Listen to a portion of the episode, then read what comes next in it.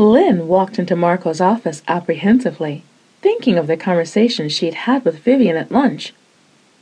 Vivian had known that Lynn was being interviewed for the promotion, and had wanted to give her a little warning about Marco.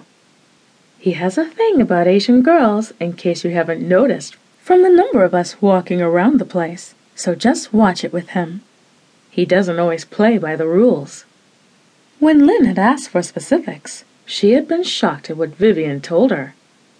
Now she was gathering her folder with her resume and her sales records, and snatching her cell phone, she marched over to Marco's office and knocked on the door. A quick "come in" followed, and she opened the door and stepped in. The interview started normally enough.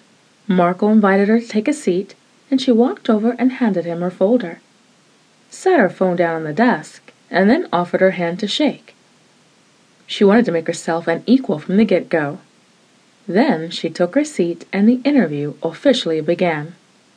The questions were normal enough, and then, suddenly out of the blue, Marco changed directions.